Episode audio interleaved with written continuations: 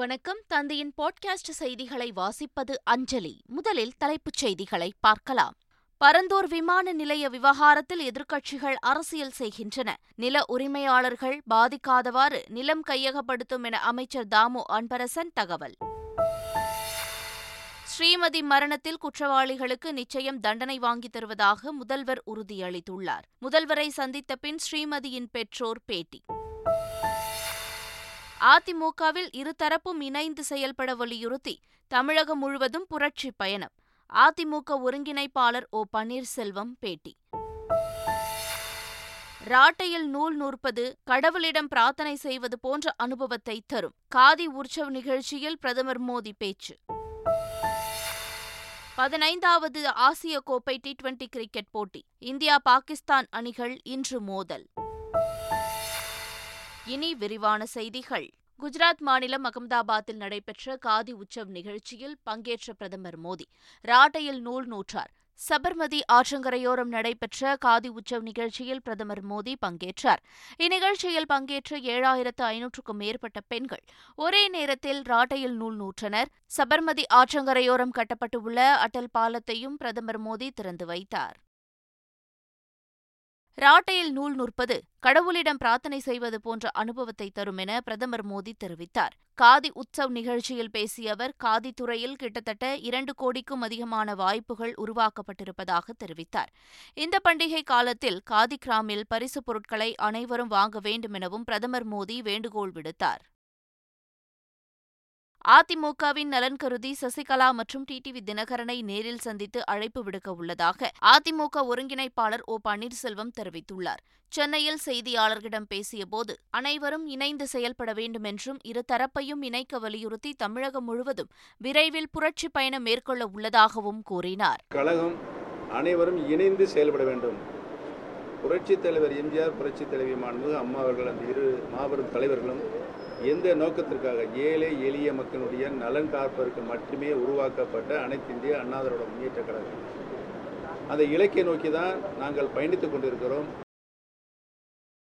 கருணாநிதியின் புகழ்பாடும் ஓ பன்னீர்செல்வம் திமுகவில் இணைந்து கொள்ளலாம் என முன்னாள் அமைச்சர் நத்தம் விஸ்வநாதன் விமர்சித்தார் அதிமுக ஒன்றிய செயல் வீரர்கள் கூட்டம் கொடைக்கானலில் நடைபெற்றது இதில் பங்கேற்று பேசிய முன்னாள் அமைச்சர் நத்தம் விஸ்வநாதன் ரகசிய பேரம் நடைபெறுவதால் சசிகலாவை கட்சியில் சேர்க்க வேண்டுமென பன்னீர்செல்வம் கூறுவதாக விமர்சித்துள்ளார்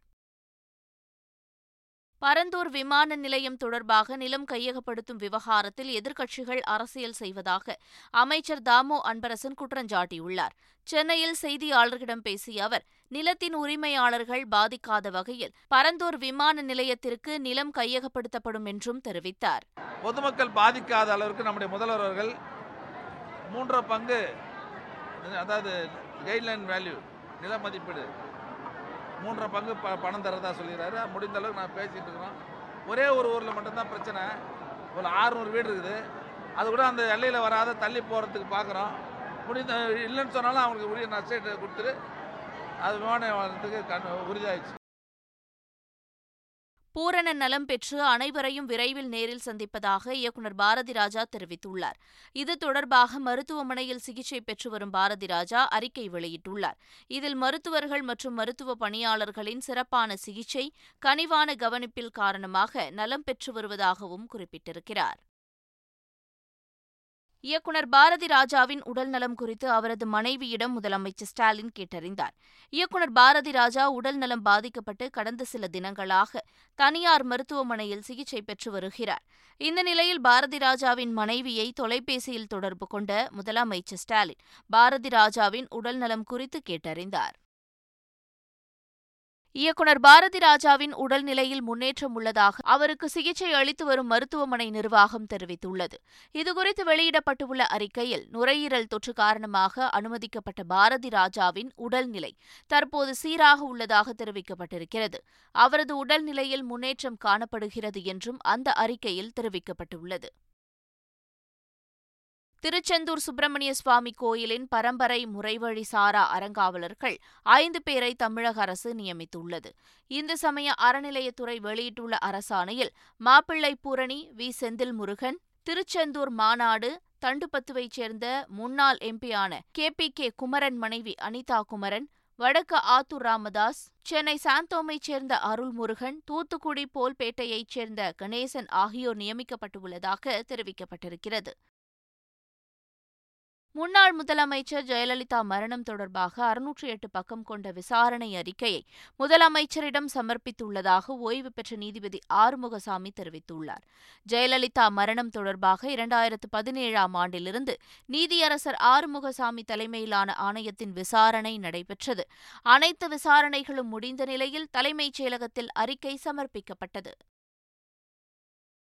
சீனா ஜப்பான் போல ஆங்கில மொழி இல்லாமல் பிராந்திய மொழிகள் மூலமாகவும் இந்தியாவை வளர்ச்சியடைய வைக்கலாம் என்று ஆளுநர் ரவி தெரிவித்துள்ளார் சென்னையில் நடைபெற்ற நிகழ்ச்சியில் பேசிய அவர் சீனா ஜப்பான் போன்ற நாடுகள் ஆங்கிலம் இல்லாமல் வளர்ந்துள்ளதாக தெரிவித்தார் அதேபோல இந்தியாவாலும் முடியும் என்றும் உறுதியளித்துள்ளார் பிராந்திய மொழியில் உள்ள அறிவை நாம் பெற வேண்டும் என்றும் மேற்கத்திய கலாச்சாரத்தை பின்பற்றுவதை தவிர்க்க வேண்டும் என்றும் அறிவுறுத்தினார் தமிழக ஆளுநர் ரவி ஆர் எஸ் எஸ் பேச்சாளர் போல் செயல்படுவதாக தமிழக காங்கிரஸ் கட்சித் தலைவர் கே எஸ் அழகிரி விமர்சித்துள்ளார் இதுகுறித்து பேசிய அவர் குலாம் நபி ஆசாத் காங்கிரஸ் ஆட்சியில் பலன் அனுபவித்தவர் என்றும் தற்போது காங்கிரஸில் அனுபவிக்க ஒன்றுமில்லாததால் வெளியேறி இருப்பதாகவும் கூறினார் இந்த விலகலை பத்தாண்டுகளுக்கு முன்பாக செய்திருக்க வேண்டும் என்றும் அவர் கூறியுள்ளார் அண்ணாமலையை இறக்கி பார்த்தார்கள் அது வந்து அவர் வந்து பேசுவதை விடவும் உளறல் கொஞ்சம் அதிகமாக இருந்தது அவர்களில் அதனால் இன்னும் பர்ஃபெக்டாக செயல்படுத்தணும்னு இப்போ ஆளுநர் ரவி அவர்களுக்கு அந்த பொறுப்பை கொடுத்துருக்கிறார் ஆர்எஸ்எஸ் பேச வேண்டியதெல்லாம் ஆளுநர் ரவி தான் பேசுகிறார் இன்றைக்கி ஸ்போக்ஸ் பர்சன் அவர் தான் அவங்களுக்கு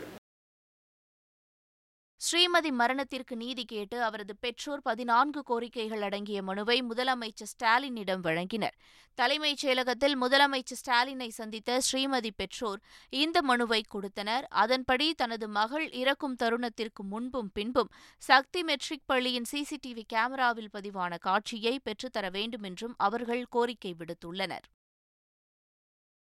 ஸ்ரீமதி மரணத்தில் குற்றவாளிகளுக்கு தண்டனை நிச்சயம் வாங்கித் தருவதாக முதல்வர் உறுதியளித்துள்ளதாக அவரின் தாய் செல்வி தெரிவித்தார் முதலமைச்சரை சந்தித்த பின் செய்தியாளர்களிடம் பேசிய அவர் பள்ளி நிர்வாகிகளுக்கு ஜாமீன் தந்ததை எதிர்த்து மேல்முறையீடு செய்ய கோரிக்கை விடுத்ததாகவும் கூறினார் கலவர வழக்கில் கைதானவர்களை விடுவிக்க கோரியதாகவும் பிரேத பரிசோதனை அறிக்கையில் நிறைய தகவல்கள் மறைக்கப்பட்டுள்ளதாகவும் அவர் கூறினார் முதலமைச்சர் குற்றவாளி யாராக இருந்தாலும் கண்டிப்பாக வந்து ஸ்ரீமதிக்கு நீதி கிடைக்கும் குற்றவாளிகளை வந்து நாங்கள் தப்பிக்க விட மாட்டோம் அப்படின்னு சொல்லி சொல்லு காவிரி ஆற்றில் ஒரு லட்சத்து இருபதாயிரம் கன அடி தண்ணீர் வந்து கொண்டிருப்பதால் முன்னெச்சரிக்கை நடவடிக்கை எடுக்க ஒன்பது மாவட்ட ஆட்சியர்களுக்கு அறிவுறுத்தப்பட்டுள்ளது இதையொட்டி தாழ்வான பகுதிகளில் உள்ள மக்களுக்கு தகவல் தெரிவிக்குமாறு சேலம் நாமக்கல் ஈரோடு திருச்சி உள்ளிட்ட ஒன்பது மாவட்ட ஆட்சியர்களுக்கு மத்திய நீர்வளத்துறை அமைச்சகம் அறிவுறுத்தியுள்ளது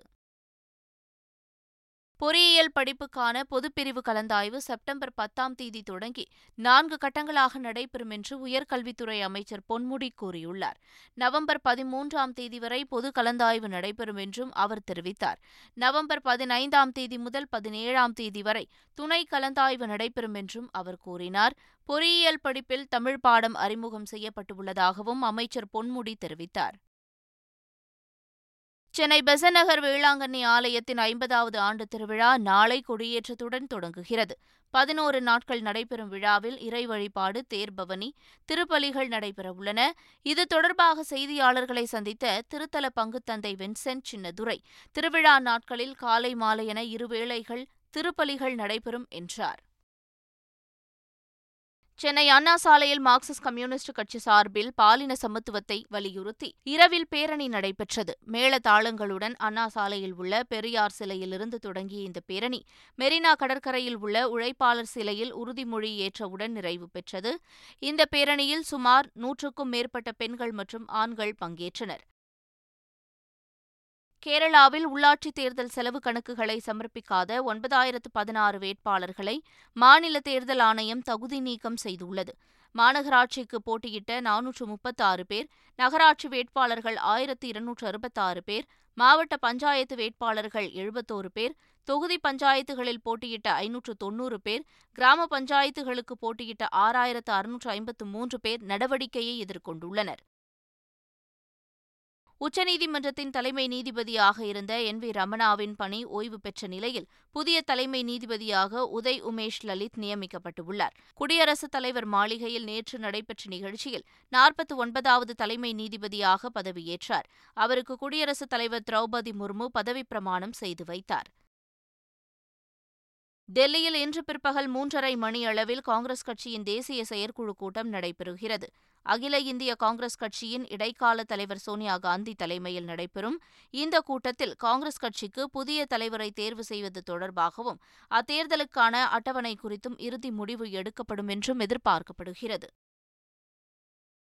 கீழடி எட்டாம் கட்ட அகழாய்வில் முன்னோர்கள் வாழ்ந்த வீட்டின் மேற்கூரை கண்டுபிடிக்கப்பட்டுள்ளது கீழடியில் தற்போது ஒன்பது குழிகள் தோண்டப்பட்டு எட்டாம் கட்ட அகழாய்வு பணி நடைபெற்று வருகிறது இந்நிலையில் ஒரு குழியில் தோண்டும்போது சுமார் ஐந்து அடி ஆழத்தில் சுடுமண் செங்கற்கள் மற்றும் ஓடுகளால் கட்டப்பட்ட வீட்டின் மேற்கூரை கிடைத்துள்ளது சென்னை மற்றும் புறநகர் பகுதிகளில் பெய்த மழையால் துபாய் உள்ளிட்ட நாடுகளிலிருந்து வந்த விமானங்கள் தரையிறங்க முடியாததால் அவைகள் ஹைதராபாத் பெங்களூரு உள்ளிட்ட நகரங்களுக்கு திருப்பிவிடப்பட்டன மேலும் சென்னையிலிருந்து மும்பை டெல்லி பெங்களூரு ஆகிய நகரங்களுக்கு புறப்பட வேண்டிய விமானங்களும் தாமதமாக புறப்பட்டு சென்றன இதனால் விமான நிலையத்தில் சுமார் பத்திற்கும் மேற்பட்ட விமான சேவைகள் பாதிக்கப்பட்டன நடிகர் மோகன்லாலின் வீட்டில் தந்தங்கள் கைப்பற்றப்பட்டது தொடர்பான வழக்கை எதிர்த்து கேரள உயர்நீதிமன்றத்தில் மோகன்லால் மனு தாக்கல் செய்துள்ளார் மலையாள நடிகர் மோகன்லாலுக்கு சொந்தமாக கொச்சியில் வீட்டில் கடந்த இரண்டாயிரத்து பதினொன்றாம் ஆண்டு சோதனை நடத்திய வருமானவரித்துறையினர் இரண்டு யானை தந்தங்கள் கைப்பற்றினர் இதையடுத்து மோகன்லால் மீது வனத்துறை வழக்கு பதிவு செய்தது இந்த வழக்கை ரத்து செய்யக்கோரி கேரள உயர்நீதிமன்றத்தில் மோகன்லால் மனு தாக்கல் செய்துள்ளார் பில்கிஸ் பானு கூட்டு பாலியல் வன்கொடுமை வழக்கில் ஆயுள் தண்டனை விதிக்கப்பட்ட பதினோரு பேரை கருணை அடிப்படையில் விடுவித்த குஜராத் அரசின் முடிவுக்கு எதிராக நூற்று முப்பத்து நான்கு முன்னாள் சிவில் சர்வீஸ் அதிகாரிகள் தலைமை நீதிபதி யூ யூ லலித்துக்கு கடிதம் எழுதியுள்ளனர் அதில் பில்கேஸ் பானு கூட்டு பாலியல் வன்கொடுமை செய்த வழக்கில் ஆயுள் தண்டனை விதிக்கப்பட்ட பதினோரு பேரை கருணை அடிப்படையில் விடுவித்த குஜராத் அரசின் முடிவை ரத்து செய்ய வேண்டும் என்று வலியுறுத்தினர்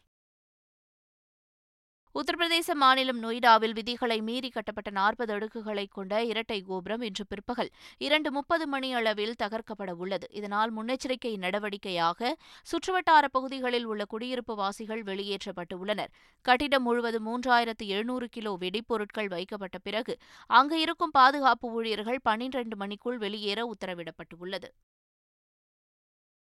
பதினைந்தாவது ஆசிய கோப்பை டி டுவெண்டி கிரிக்கெட் துபாயில் நேற்று தொடங்கிய நிலையில் முதல் ஆட்டத்திலேயே இலங்கையை வீழ்த்தி ஆப்கானிஸ்தான் அபார வெற்றி பெற்றது முதலில் பேட் செய்த இலங்கை அணி பத்தொன்பது புள்ளி நான்கு ஓவர் முடிவில் அனைத்து விக்கெட்டுகளையும் இழந்து நூற்று ஐந்து ரன்களை எடுத்தது பின்னர் பேட்டிங்கை தொடங்கிய ஆப்கன் வீரர்கள் அதிரடியாக விளையாடினர் பின்னர் பேட்டிங்கை தொடங்கிய ஆப்கன் வீரர்கள் அதிரடியாக விளையாடினர் பத்து புள்ளி ஒரு ஓவரில் இரண்டு விக்கெட்டுகளை மட்டுமே இழந்த ஆப்கன் நூற்று ஆறு ரன்கள் இலக்கை எட்டியது இதன் மூலம் எட்டு விக்கெட் வித்தியாசத்தில் ஆப்கானிஸ்தான் வெற்றி பெற்றது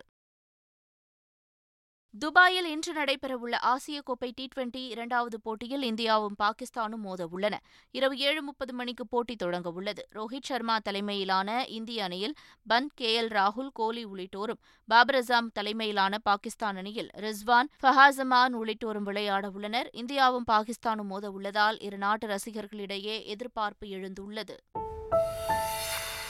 மீண்டும் தலைப்புச் செய்திகள் பரந்தூர் விமான நிலைய விவகாரத்தில் எதிர்க்கட்சிகள் அரசியல் செய்கின்றன நில உரிமையாளர்கள் பாதிக்காதவாறு நிலம் கையகப்படுத்தும் என அமைச்சர் தாமு அன்பரசன் தகவல்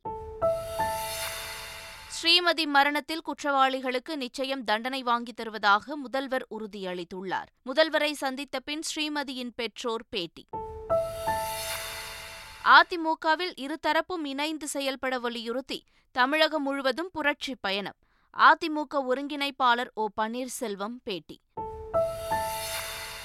ராட்டையில் நூல் நூற்பது கடவுளிடம் பிரார்த்தனை செய்வது போன்ற அனுபவத்தை தரும் காதி உற்சவ் நிகழ்ச்சியில் பிரதமர் மோடி பேச்சு பதினைந்தாவது ஆசிய கோப்பை டி டுவெண்டி கிரிக்கெட் போட்டி இந்தியா பாகிஸ்தான் அணிகள் இன்று மோதல் இத்துடன் செய்திகள் நிறைவு பெறுகின்றன வணக்கம்